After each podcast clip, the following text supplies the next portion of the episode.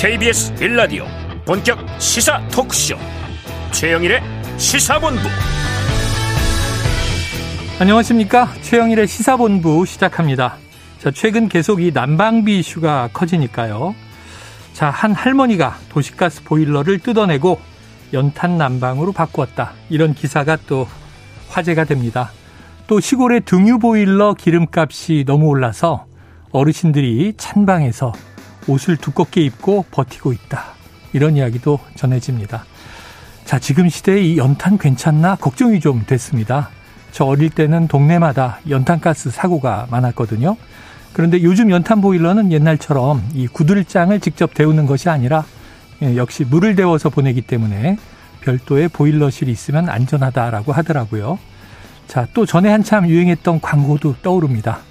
여보, 아버님 댁에 보일러 놔드려야겠어요. 하는 이런 광고 있었죠. 반대로 또 고향으로부터의 편지, 장남에게 이런 시리즈 광고도 있었는데요. 아들아, 우린 괜찮다. 뭐 이런 광고들이죠.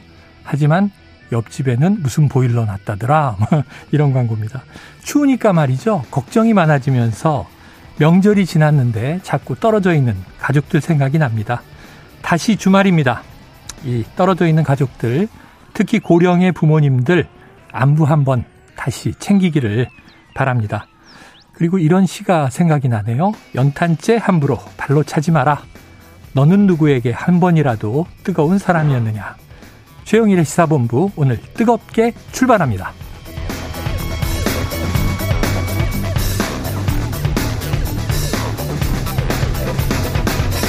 네, 1부에서는요, 오늘의 핵심 뉴스를 한입에 정리해드리는 한입 뉴스 기다리고 있고요. 2부에서는 화제의 인터넷 뉴스를 다뤄보는 street 뉴스 파이터, 그리고 이번 주 뉴스 중에 놓치면 안 되는 뉴스를 더 심층적으로 분석해보는 장윤선 기자의 주간 이슈, 그리고 스포츠 본부까지 만나보도록 합니다. 자, 1부 마지막에 저희가 신청곡을 들려드리고 있습니다. 디저트song. 오늘 듣고 싶은 노래 있으시면요. 문자 샵 9730으로 자유롭게 보내주시고요. 짧은 문자 50원, 긴 문자는 100원입니다. 이 오늘의 디저트송으로 선정되신 청취자께는 저희가 치킨 쿠폰을 보내드리고 있으니까요. 오늘도 많은 참여 부탁드립니다.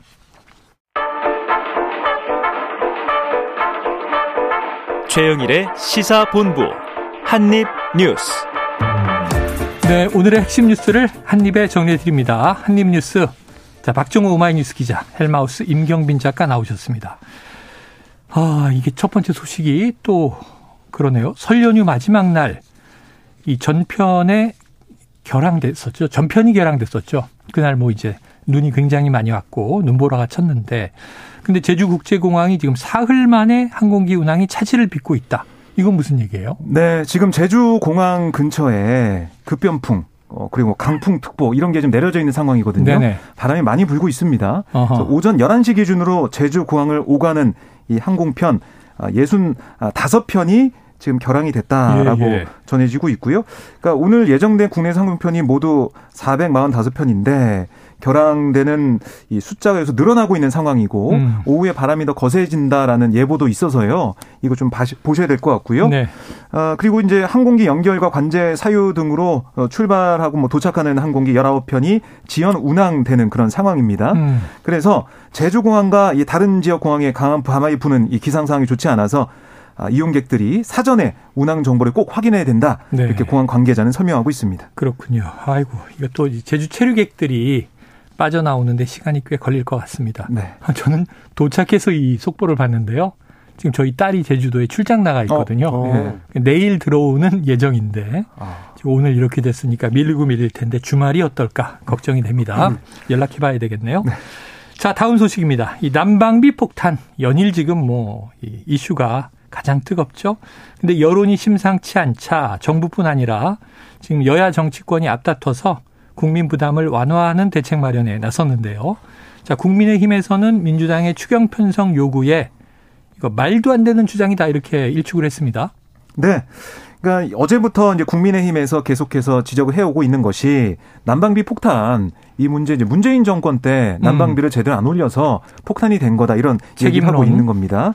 그리고 어제도 뭐 에너지 바우처 어, 문제와 이런 것들을 통해서 취약계층을 지원하겠다라는 대통령실의 입장, 네네. 또 당도 어, 여기에 대해서 호응을 하고 있는 그런 상황인데요. 민주당에서는 추경 얘기, 뭐 행제세 얘기를 하고 있습니다. 음. 그러니까 여야에서 각자 대책을 내놓고 있는 상황에서 주호영 원내대표가 오늘 당 원내대책회의에 이렇게 얘기했습니다. 5년 동안 무책임하게 국정을 운영해서 국민들에게 천조 원 넘는 빚을 안겨준 것도 모자라서 음. 또다시 추경해서 돈 뿌리고자 한다. 아, 자기들 집권하고 있을 때 2020년 한 해에만 네 차례 추경을 하고 지난해에는 사상 초유의 이 2월에 추경했는데 국민은 이걸 대선 앞둔 매표 추경이라고 했고 재정 중독이라고 비판까지 했습니다. 이렇게 얘기하면서 지난 5년 동안 무려 407조 원의 국가 부채를 늘렸는데 다시 또 빚을 내자고 한다. 네. 이게 말이 되는 거냐라고 비판하면서 이제 이제 관심의 초점이 난방비 폭탄에 대한 대책 여기에 대한 경쟁을 여야가 좀 벌이는 것 같아요. 음. 근데 여당에서는 빚내서 지원하는 것은 안 된다. 네네. 이런 얘기를 하고 있는 겁니다. 그런데 대선 때 보면 여야 후보 모두 다 엄청난 추경을 네. 약속했던 국민 지원금을 약속했던 음. 기억이 나는데요. 자, 일단 민주당은 정부의 난방비 지원 대상이 주로 저소득층에 집중돼 있다 보니까 이 보편적 지원을 강조하는 것 같아요. 한 국민 80%는 줘야 한다. 이게 또 지금 어찌 보면 보편이냐 선별이냐 싸움으로 음. 가는 거 아닙니까? 그렇습니다. 어제도 저희가 이제 소개를 해드릴 때 그 말씀을 드렸는데요. 음. 어, 민주당의 이재명 대표 오늘 최고위원회의에서 난방비 폭등 문제와 관련해 가지고 정부의 인상 대책이 안 하는 것보다는 나은데 네. 그래서 이제 잘하셨다 이렇게 말씀을 드리지만 그럼에도 불구하고 매우 부족하다. 그래서 여론에 떠밀려서 하는 땜질 정책이 아니라 특별한 대책이 이제 필요하다라고 이 강조를 했습니다. 그러면서 민주당이 제안한 이제 7조 2천억 원 규모의 에너지 물가 지원금 이거를 어 최대한 좀 서, 논의를 서두르자 네. 이렇게 좀 어, 제안을 했고요. 음. 그 기금으로 뭐 이 횡재세라고 해가지고 네네네. 역시 어제도 저희가 소개를 해드렸습니다만 예.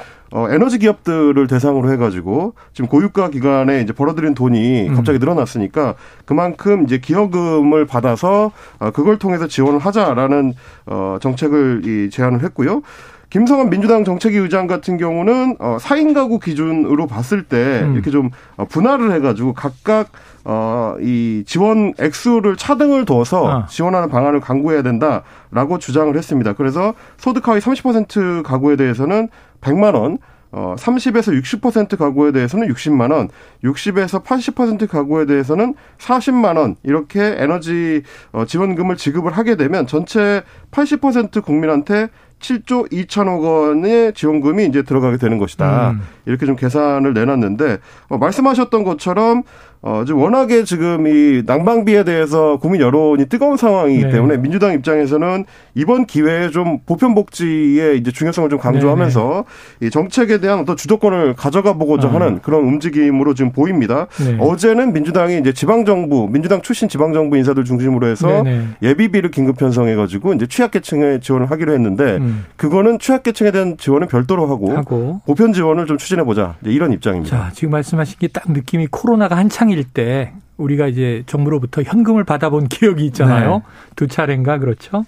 자, 그런데 딱 이제 그런 4인 가구 기준 100만 원. 자, 이 어떤 또 효과가 있을지. 근데 과연 이제 지금 정부가 뭐 여기에 대해서 또 합의와 동의가 이루어질지 여러 가지 이제 아니면 또 정쟁으로만 흐르게 될지 걱정도 있는데 지금 잠깐 언급하셨지만 광역 지자체장들도 지원책을 발표하고 있더라고요. 어떤 내용들이 나옵니까? 네, 오세훈 서울시장이 긴급 지원을 조금 더 지시하지 않겠다라고 얘기하면서 네. 예비비와 특별 교부금으로 이 노숙인 보호 시설이나 경로당 같은 음. 이런 사회복지 시설에 난방비를 추가로 지원하겠다. 이렇게 얘기를 했어요. 네. 그래서 노숙인에게 제공할 겨울철 응급 잠자리와 거리 상담 인력을 확대하고 또 쪽방 주민들에게 생필품을 지원하고 또 노숙인에게 방한 물품을 지급하겠다. 음. 또 저소득 가구의 단열재, 뭐 창호, 친환경 보일러를 교체해 주는 사업도 차질 없이 추진해서 근본적으로 난방 문제를 보완해 가겠다. 이렇게 얘기를 했는데요. 네. 아, 그러면서도 민주당을 향해서 이 오늘의 폭등 사태, 난방비 폭등 사태를 초래한 데 대해 사과부터 하는 게 국민에 대한 도리다라고 음. 민주당을 겨냥을 했습니다.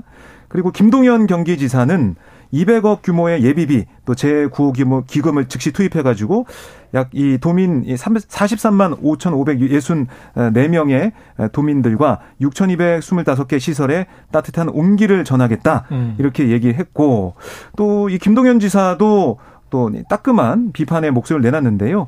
문재인 정부가 아니라 윤석열 정부를 겨냥을 했습니다. 네네.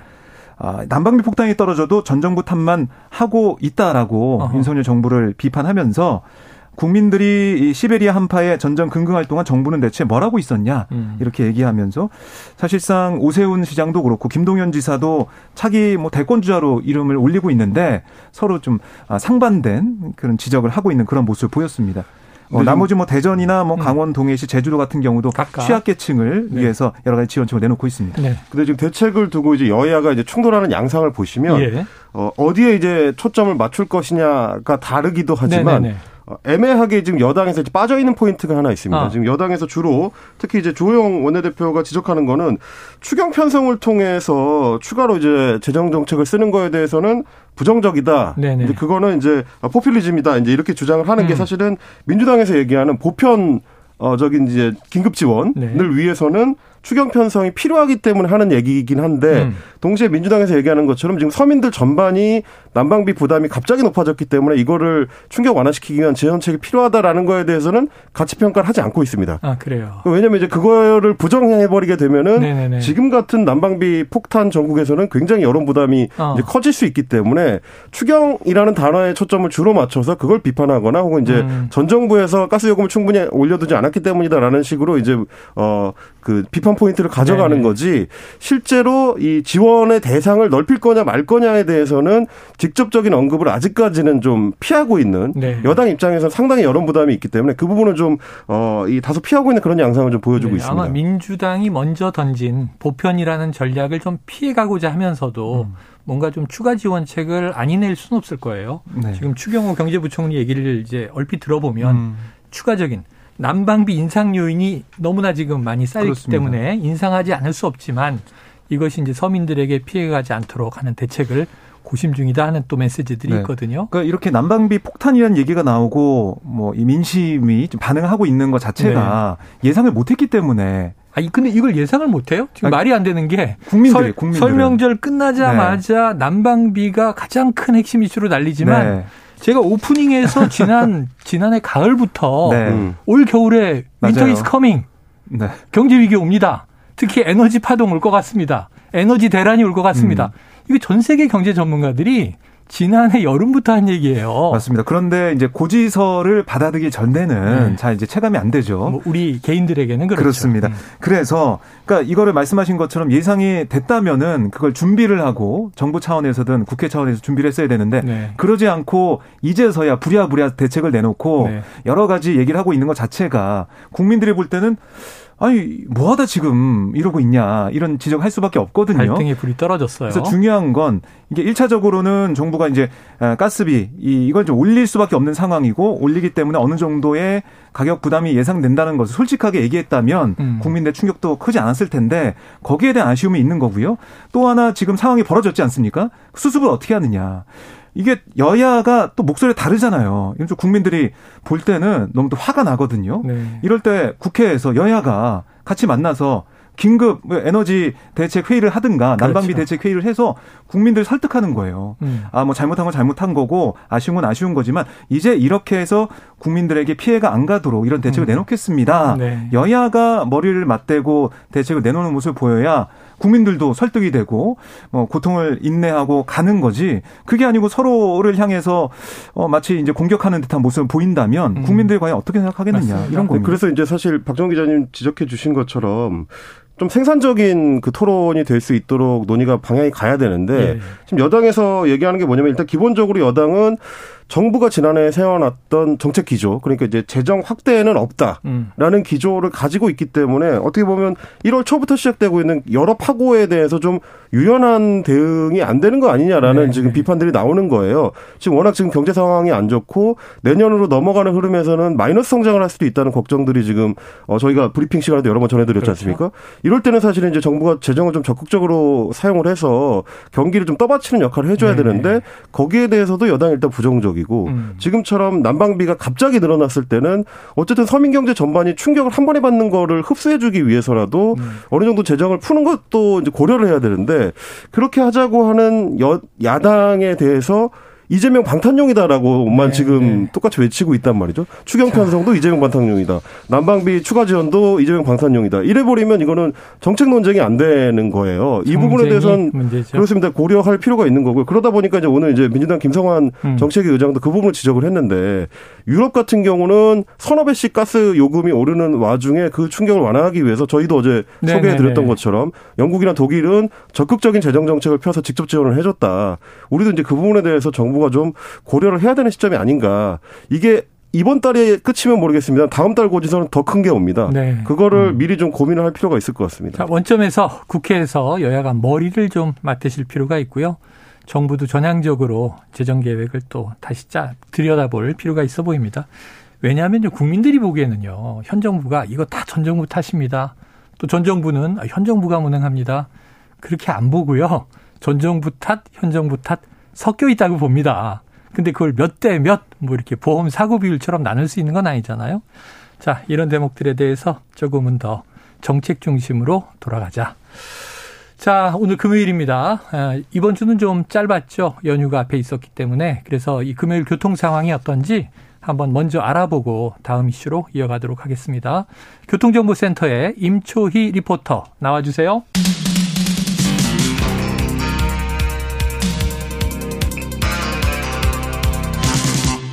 최영일의 시사본부. 네, 이제 다음 이슈로 가보겠습니다. 국민의힘 전당대회 하루하루 다가오고 있죠. 자, 나경원 전 의원 이 불출마 선언을 했는데 어제 현근택 변호사 해석에 제가 어 그럴 듯하다 생각한 게 뭐냐면 네. 출마 선언문을 써놓고 마지막에 그 앞에 불자만 붙여서 읽은 거 아니냐. 아. 내용은 사실은 상당히 결의에 불타는 내용인데 음. 결론은 불출마 선언으로 네. 끝났다 이런 얘기를 하더라고요. 그런데 어쨌든 나경원 전 의원이 살아났어요. 이게 네. 뭐 당권 주자로 살아난 게 아니라 네. 가장 강력한 후원 세력으로 살아난 것이 이 나경원 전 의원 지지층이 어디로 이동하느냐. 예를 들면 뭐 친윤으로 가느냐 아니면 범친윤 내지 비윤으로 가느냐에 따라서 좀 가닥이 달라질 것 같은데 여론이 좀 어떻게 나오나요? 네, 오늘 발표된 여론조사가 있는데요. 네. 리얼미터가 미디어 트리뷴 의뢰로 25일, 26일 전국 성인 남녀 1,009명을 대상으로 조사를 했습니다. 음. 그러니까 이번 조사는 불출마 선언은 나전 의원을 제외하고 진행되는 거예요. 네네네. 네, 네. 아, 그러니까 나전 의원의 표심이 어디로 가는지, 어. 지지층이 어디로 가는지 볼 수가 있는 네네. 그런 조사라고 볼 수가 있고요. 이게 이제 직전 조사에서는 나전 의원이 25.3%로 2위를 했었는데 적지 않은 이제 그렇습니다. 유리해요. 2위였으니까. 근데 이번엔 빠졌고 아, 결과를 보면 김기현 의원이 역시 1위를 차지했습니다. 음. 국민의힘 지지층에 대해서 이제 조사를 해본 네네네. 거죠. 왜냐하면은 당신 100% 예, 그런데 당원 조사는 지금 불가능하니까. 그렇습니다. 국민의힘 지지층 422명이 대답을 한 건데요. 여기서 40%로 당대표 지지도 1위 김기현 음. 의원이 차지했고 근데 이게 직전 조사 1월 16일부터 17일 했던 조사보다 0.3%포인트 감소한 겁니다. 아, 그래요? 아, 그래서 어쨌든 1위긴 하지만 조금 뭐 거의 뭐 차이는 없지만 그러면은 어찌 보면 반사이익을 나경원 전 의원의 반사이익을 거의 얻지 못했다. 그렇습니다. 그럼 이게 어디로 갔느냐? 안철수 의원한테 갔다라고 볼 어, 수가 그래요. 있는데요. 안 의원은 직전 조사에서 17.2%로 3위를 차지했었죠. 음. 아, 그런데 여기서 16.7% 포인트 증가한 33.9%의 지지를 어허. 보이면서 2위로 뛰어 올랐습니다. 네. 그러니까 나전 의원이 후보군에서 빠지니까 안철수 의원의 지지율이 두 배 가까이 증가한 걸로 어. 결과가 나온 거고, 어, 그럼 뭐 나전 의원의 지지층 상당수가 안철수 의원한테 간 게 아니냐. 이런 해석이 나올 수밖에 없죠. 네. 그리고 이제 양강 구도로 이룬 김기현 의원과 안철수 의원의 지지율 격차 이게 직전 조사에서는 23% 포인트 수준이었지만 이번 조사에서는 6.1% 포인트. 그러니까 이게 오차 범위가 아, 플러스 마이너스 4.8% 포인트니까 이 안에 있는 거예요. 음. 그러니까 좁혀진 거고. 그리고 3위는 유승민 전 의원이 8.8%였고 이어서 4.7%의 한교안 또 3.2%의 윤상현, 1.8%의 조경태 의원 순이었습니다. 네. 어, 그리고 이제 김 의원과 안, 안철수 의원의 가상 양자 대결에서는 김기현 의원이 48%, 안철수 의원이 40.8% 나타났는데 이것도 후보 간 격차가 7.2% 포인트 역시 오차범위 내에 있다 이렇게 네네. 보시면 되겠습니다. 오차범위가 큽니다. 지금 네. 여, 이 발표드린 여론조사는요. 궁금하신 내용이 있으면은 이 중앙선거 여론조사 심의위원회 홈페이지를 참조하시면 되겠고요. 자, 이제 국민의힘 전당대회 이제 컷오프를도 결정이 돼야 되는데 본경선에 합류하게 될 후보가 누구냐 여기 관심이 지금 쏠리고 있어요. 그렇습니다. 아마도 이제 예비 경선을 통과하는 컷오프 인원의 이제 규모를 얼마로 할 네네네. 거냐가 이제 제일 좀 핵심일 것 같습니다. 아직 안 정해졌죠? 안, 아직 안 정해졌고요. 이 배준영 선관위 대변인이 오늘 이제 밝힌 내용을 보니까 예비 경선 같은 경우는 책임 당원들을 대상으로 여론 조사를 해가지고 음. 어, 여론조사 100%로 컷오프를 결정하기로 했기 때문에 어. 그러면 이제 남은 건 뭐냐면 컷오프를 몇 명까지 시킬 거냐 그렇죠, 이겁니다 그렇죠. 결국에는 여론조사에서 그몇 위까지가 잘리느냐에 이제 그렇죠. 달려 있는 문제인 건데요. 지금 말씀해주신 것처럼 결국 3위까지 자르냐 4위까지 자르냐 네. 이거에 따라서 이제 상당히 좀 어, 영향이 있을 것 같고 또 하나는 유승민 전 의원이 지금 장고를 하고 있는데 음. 출마할 거냐 말 거냐에 아, 따라서 마지막 어, 큰 변수가 돼 있습니다. 네. 그렇습니다. 그래서 이제 컷오프가 누구까지 될 건지가 이제 결 결정이 될 텐데. 네. 지금 이제 여당 내에서는 유승민 전 의원 의 출마 여부를 제외하고는 남은 변수 중에 하나로 이제 황교안 후보의 아하. 표심을 이제 보는 분들 많이 네, 있습니다. 네. 그러니까 황교안 저전 총리 뭐 전 대표 같은 경우는 사실 이제 어 지난 그 지방선거 아저 총선 네. 총선에 네. 이제 네. 그 그큰 패배의 책임을 지고 어, 사실 뒤로 물러났다가 네. 어, 최근 다시 출마 선언하고 이 부각이 되고 있는데 의외로 거의 고정표 한 5% 정도를 점하고 있는 걸로 네. 꾸준히 나오고 있거든요. 음. 소위 말해서 이제 강성 지지층한테는 어느 정도 소구력이 있다. 예. 그렇다는 얘기는 이게 이제 결선 투표까지 갔을 경우에는 막판에 1% 2% 싸움을 할 때는 기용할 네. 수 있다라는 얘기가 되는 거라서. 아니, 제가 요즘 황교안 전 대표의 메시지를 전혀 몰라서 네. 모르겠는데 친윤이에요, 비, 비윤이에요, 반윤이에요. 어, 굳이 따지자면은 이제 총선 음모론 쪽입니다. 아직도. 네. 그런 얘기를 네네네. 여전히 이제 굉장히 좀 강조를 하고 있어서 네. 그 부분에 대해서 이제 김기현 어 의원 같은 경우도 예, 지난 그 선거 때 수도권 출신의 황교안 당대표 때 우리가 총선에서 폭망했다 이렇게 언급을 네. 하면서 어 이제 안철수 의원이 얘기했던 수도권 연대라는 게 허상이다. 네. 이 얘기를 강조할 때 일종의 이제 예시로 써먹은 음. 적이 있어요. 네. 그거에 대해서 이제 황교안 전 대표가 반발하면서 김 의원도 그때 패배 책임이 있다. 음. 그래봐야 누워서 침 뱉기다라고 부딪힌 적이 있으니까 음. 안철수 의원 입장에서 봤을 때는 현재 분위기 나쁘지 않다. 아. 또 이렇게 볼 수 있을 것 같습니다. 그래요. 음. 자 어제 국민의힘 지도 부가 윤석열 대통령과 오찬을 했습니다. 그런데 이제 제일 먼저 나온 속보가 자, 윤석열 대통령이 38 전당대회에 직접 참석하겠다. 네. 이렇게 밝힌 거죠? 그렇습니다. 만남의 표면적인 목적이 사실은 UAE 또 스위스 아, 순방성과 공유였어요. 네, 네. 하지만 말씀하신 것처럼 정치권의 관심은 전당대회에 가 있기 때문에 음. 여기에 대한 속보가 먼저 나온 건데요. 당 지도부가 윤 대통령에게 3월 8일 전당대회 참석을 요청을 했습니다. 음. 그랬더니 윤 대통령이 많은 당원이 모이고 또 전당대회라는 좋은 축제니까 꼭 참석하겠다. 네. 이렇게 답을 했다고 아, 이 지도부가 얘기를 했는데요. 아, 그리고 어, 이 기자들 물어봤습니다. 나경원 전 의원에 대한 언급이 있었냐? 예. 이런 질문했더니 아, 전혀 없었다라는 어허. 거고요. 그러니까 전당대회에 대해 어떻게 해달라는 말 이거는 이제 당무 개입 논란이 있기 때문에 아. 한 말씀도 윤 대통령이 안 했다 네. 이런 설명이 있었습니다. 그래요, 알겠습니다. 자 다음 이슈로 넘어갑니다. 민주당인데요. 민주당 이재명 대표는 제일 큰 지금 이슈가 내일 검찰에 이제 출석을 하게 되죠. 대장동 개발 비리 의혹 관련 조사를 받는 것인데 자 지금 일정은 내일인데 네. 시간을 놓고 지금 아직도 밀고 당기기가 그렇습니다. 있는 것 같아요. 어, 이런 경우가 있었나 싶은데요. 네네. 지금 어, 내일 오전에 서울중앙지검에 나가기로 돼 있는데 네. 아, 정확히 몇 시에 나올 건지가 아직 확정이 안 됐습니다. 지난번에 아하. 이제 망원시장에 방문을 했을 때 이 대표가 직접 밝히기로는 예. 아, 토요일 오전 10시 반에 출석하겠다. 그랬죠. 이렇게 공개적으로 선언을 했었는데 네네. 검찰은 이건 우리랑 협의된 게 아니다. 아. 아, 추가적으로 협의가 필요하다라고 하면서 조사할 게 많기 때문에 좀 일찍 와야 된다. 아. 그래서 9시 반에 나와달라고 어, 지금 요청을 하고 있는 상황입니다. 당겼어요. 그렇습니다. 뭐 검찰 내부의 얘기를 들어보니까 네. 어, 검사들 입장에서는 아니 무슨 피의자가 시간도 자기 마음대로 정하냐 뭐 예, 이런 예. 불만들이 있다고 하더라고요. 아. 근데 이제 반대로 민주당 쪽에서 봤을 때는 아니 제1야당 대표를 부르면서 최소한의 예우도 없다. 아. 이런 얘기를 다 언론에 공개하는 경우가 어디 있느냐. 네네. 또 이런 불만들이 이제 서로 간에 좀 있는 것 같습니다. 그리고 조사 횟수에 대해서도 아직 좀 최종 결론이 안난 음. 상태인데요.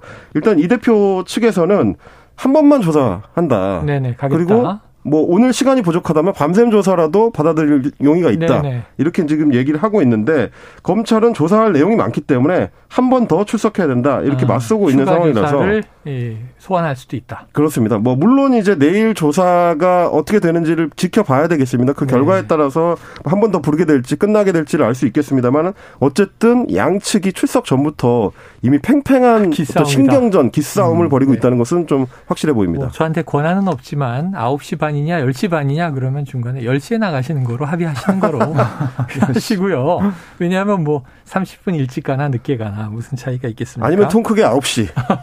통 크게 더 네. 일찍 땡겨서 일찍 가고 일찍 오기 뭐 네. 이런 것도 있죠. 자, 그런데 이 검찰은 지금 뭐 한 100여 페이지 정도의 질문을 이미 뽑아 놓고 있고 그리고 또 이제 이재명 대표 측에서는 변호인만 대동하고 이제 지난번과 다르게 혼자 간다는 거잖아요. 네. 그런데 이제 또 수십 페이지 정도의 이제 서면 진술을 이미 준비하고 있다 하는 음. 얘기가 나오고 있는데 그런데 지금 이 박 기자님. 네.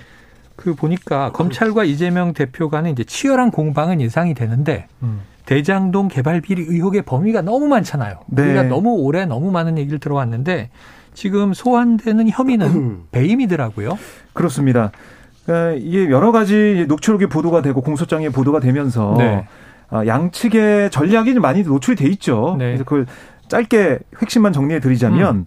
이 검찰에서는 이 개발 사업 진행 과정에서 당시 성남시장으로 최종 결재권자였던 이 대표에게 네. 이런 상황이 보고가 됐고 어. 이재명 대표 승인이 있어야 사업이 이룰 수 있는 그런 구조였다. 아. 그래서 이재명 대표 책임이 있다라고 보고 있는 겁니다. 네네.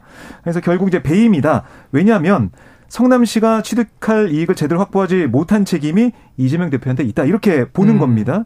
그러니까 대장동 일당, 그러니까 민간 사업자들이 개발 이익을 극대화할 수 있도록 어떻게 보면 이재명 대표가 음. 눈 감아줬든지 네. 어떤 역할을 한 게 아니냐. 네네. 이게 검찰의 주장이고요. 약간 약화된 거 아니에요? 이 예. 모든 비리의 수괴로 보고 있었던 거 아니에요? 뭐 그것도 뭐 질문하겠지만 어쨌든 배임 말, 관련해서 엄밀히 네. 말하면 지금까지 이제 검찰발로 언론 보도된 내용들을 종합해 보면. 네.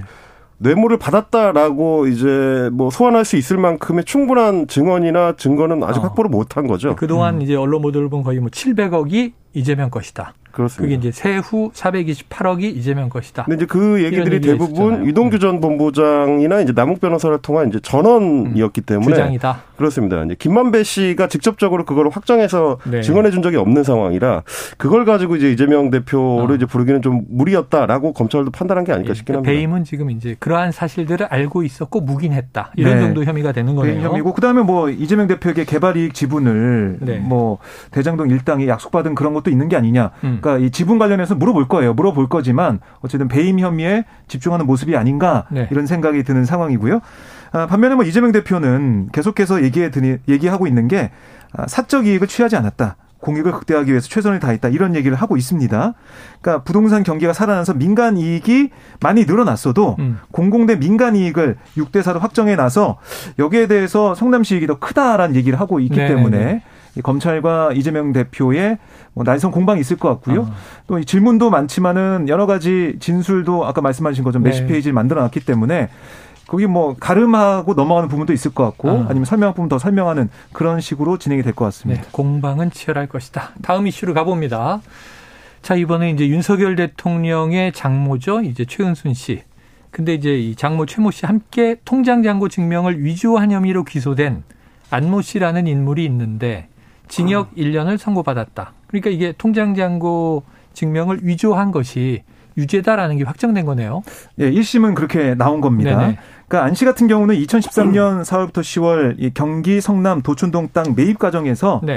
최원순 씨와 공모해서 은행에 347억 원을 예치한 것처럼 통장 잔고 증명서를 위조한 혐의로 기소가 된 네. 거죠. 그러니까 이 도촌동 땅을 사들이면서 안 씨의 사위 등의 명의로 계약하고 등기한 혐의도 있습니다. 아, 안씨 같은 경우는 잔액 증명서가 위조된 것 자체를 알지 못했다라고 계속 음. 꾸준히 주장해 왔는데 검찰은 안 씨가 통장 잔액 증명이 위조됐다는 점을 인지하고 있다라고 판단해서 네네. 징역 1년 6개월을 구형했었죠. 재판부의 판단은 공범들의 일관된 진술과 범죄 행위가 피고인의 이해관계가 일치하는 점 이런 것들을 종합해 봤을 때 충분히 혐의가 인정된다. 이렇게 본 겁니다. 예. 그래서 징역 1년을 선고했고요. 다만 도주나 증거 인멸 우려가 없다고 판단해서 법정 구속은 하지 않았습니다. 아, 결국에는 이게 이 최현순 씨, 그러니까 최 씨의 네네. 재판과 연결이 되는 부분이 있는데요. 장모의 재판과 직결되잖아요. 그렇습니다. 그러니까 이 서로 뭐 속았다라는 얘기를 하고 있는 겁니다. 네네. 최 씨와 안 씨는 무죄 주장하고 있는데 최 씨 같은 경우는 아, 지난해 1심에서 징역 1년을 선고받았어요. 네. 항소심이 진행 중인데 이게 원래는 이번 달 13일에 어, 이 재판이 진행돼 있었는데 이게 또 4월로 연기가 됐어요. 음. 그래서 왜 연기가 된 거냐 여러 가지 뭐 추측도 나오고 있는 상황인데요. 어쨌든 이 장모 최 씨의 어떻게 뭐 사법 리스크 예. 이게 아직까지 남아 있다. 또 이 오늘 안 씨의 이제 판결을 봤을 때 이 창소심에서의 최 씨에 대한 재판 결과 여기에 관심이 쏠릴 수밖에 없다 이렇게 볼 수가 있겠습니다. 음. 지난번에 아마 불법 그 요양병원 운영에 음. 대해서는 음. 이제 무죄를 받았죠. 그렇습니다. 그래요. 이 건은 이제 뭐 공모를 둘이 한 걸로 돼 있기 때문에 네네. 그리고 1심에서는 최 씨도 이제 징역형을 받았고요. 음. 그러면 결국 이제 이 공모 혐의가 둘 다한테 인정된 셈인데 음. 2심에서 연결이 될지를 좀 지켜보셔야 될것 네, 같습니다. 알겠습니다. 자, 김건희 여사가 도이치모터스 주가 조작 2차 작전 세력이 관리한 또 다른 종목의 주식도 거래했다. 이런 사실이 확인됐다는 보도도 나왔는데요. 이 내용은 이제 2부 주간 이슈 시간에 좀 집중적으로 다뤄보도록 하겠고요. 그리고 이제 또 이 저 실내 마스크 해제가 지금 D-3 1월 30일로 예정돼 있기 때문에 다가왔는데 어, 어제 하루 신규 확진자는 3만 1,711명이다. 자, 어쨌든 이제 실내 마스크 해제에 따라서 음. 또 해제되지 않는 곳도 있습니다. 대중교통 네. 또 이제 이 감염 취약 시설 병원이나 약국에서는 또 쓰셔야 됩니다. 보니까 학교도 대책 마련들을 각각 하고 있더라고요. 음. 음악 시간에는 써야 된다. 그렇습니다. 소리를 내서 합창을 하거나 그럴 때는. 또 이제 조용하게 공부하는 시간에는 이제 벗어도 된다. 이런 것 같습니다. 자, 여기서 오늘 이, 저, 이 한입 뉴스 정리하고요. 저희는 월요일을 또 기약해 보죠. 네. 박정호 오마이뉴스 기자, 헬마우스 임경빈 작가였습니다. 고맙습니다. 감사합니다. 고맙습니다. 자, 오늘의 이 디저트 송은요. 좀 가슴이 아픈데요. 청취자 5484님께서 김현정의 멍 신청합니다. 가스비 폭탄에 너무 마음이 아프네요. 마음에 멍이 드셨다는 얘기 같아요. 저희 집도 이렇게 더 많이 나올 줄 몰랐네요. 노래 가사처럼 가스비 예전으로 다 돌려놔 주면 좋겠습니다 하고 주셨어요. 노래 듣고 저는 입으로 돌아오겠습니다.